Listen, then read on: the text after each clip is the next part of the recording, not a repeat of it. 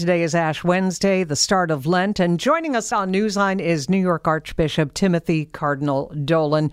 Uh, Cardinal, always great to have you here on the show. Ash Wednesday, also Valentine's Day. I know we've talked about this when Lent and St. Patrick's Day converge, but I have to ask for those who are fasting, who are observing, any dispensation for a Valentine's Day meal? Afraid not, but these days fish ain't bad, right? So the, right. Thanks, Bridget. It's good to be with you and. Uh, uh, Lenten blessings to you and the listeners. No, the the the uh, discipline of the church is pretty clear that on Ash Wednesday we would abstain from meat and we wouldn't eat between meals. We'd, we'd a day of fast, so we can still have a good time on Saint Valentine's Day. The two are kind of alike. They're both about love uh, St. Valentine and uh, Ash Wednesday is about love, God's love for us and our love for Him and other people. So let's tie the two together. They don't have to exclude one another. All right. I know you were on a breadline this morning at uh, St. Francis uh, of yeah, Assisi. Uh, who are the people online there? You know what? I, I try to go down there uh, uh, just to visit them. The Franciscans down at St. Francis of Assisi Parish on 31st Street do a splendid job. And I so when I go, I'm always impressed. And usually, Bridget, when I'm there, there may be 200 people. Today, it's it's almost doubled, and they tell me that the uh, those who benefit from the uh, the breakfast that the uh, Franciscans provide are uh, is increased because of the refugees and immigrants. But it's a good thing to do because yeah, we always think of doing penance on Ash Wednesday and during Lent. We always think of more prayer, but we can't forget uh, number three, uh, more vigorous charity and outreach and love to others. And that's the kind of thing, feeding the poor. In fact, now, Bridget, I'm sitting in the parking lot at a prison because I'm going to visit the prisoners today and have Ash Wednesday Mass for them, which they appreciate. So those are the kind of things we try to do. Oh, what what prison? Taconic. It's the it's the women's uh, prison, Taconic uh, prison up here in Katonah, and it's always beautiful. I try to get to the prisons uh, four or five times a year. They, they take their faith seriously.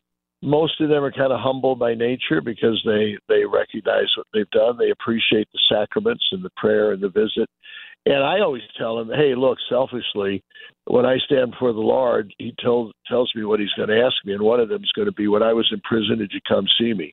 So I'm really helping myself in being here. right, right. Um, Cardinal Dolan, um, you touched on this a little bit, but uh, is the message for the faithful during this Lenten season um, that you need to give give something up, or is it, as you've been talking about, doing something good?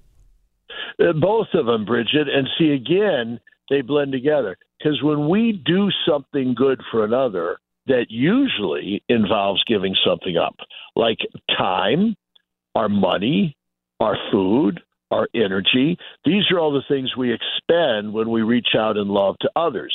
So we're kind of giving something up in our very uh, acts of love and service to others.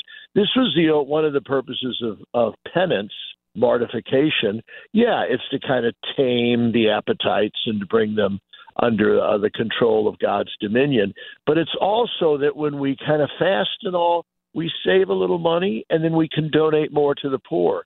So it all kind of blends together in a nice uh, divine symphony. And Cardinal, before we go, I, we hear studies from time to time saying people aren't as religious as they used to be, and yet there we were, Super Bowl Sunday. There were a number of uh, ads uh, targeted at the faithful for prayer apps and such. I was surprised to see that too, and I kind of took some some uh, a little consolation from that, Bridget, because I'm thinking, hey, these are the world's best marketers, and they know if they if they're telling us that people are hungry for God and for spirituality, faith, religion, well, maybe things aren't that bad.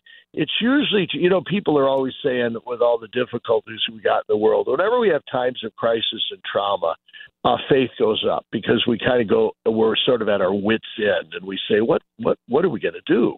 For God's sake, what are we going to do? Well, you just said it. For God's sake, we got to do something, and He's going to come through for us, and that's kind of what Lent's all about. So well, we don't need an app. We have uh, Cardinal Dolan with us right here on Newsline. Way to go, Bridget. Good to be with you. Lenten blessings. Hope I talk to you at Easter. All right. I, I hope we do. Thank you so much. Bye bye.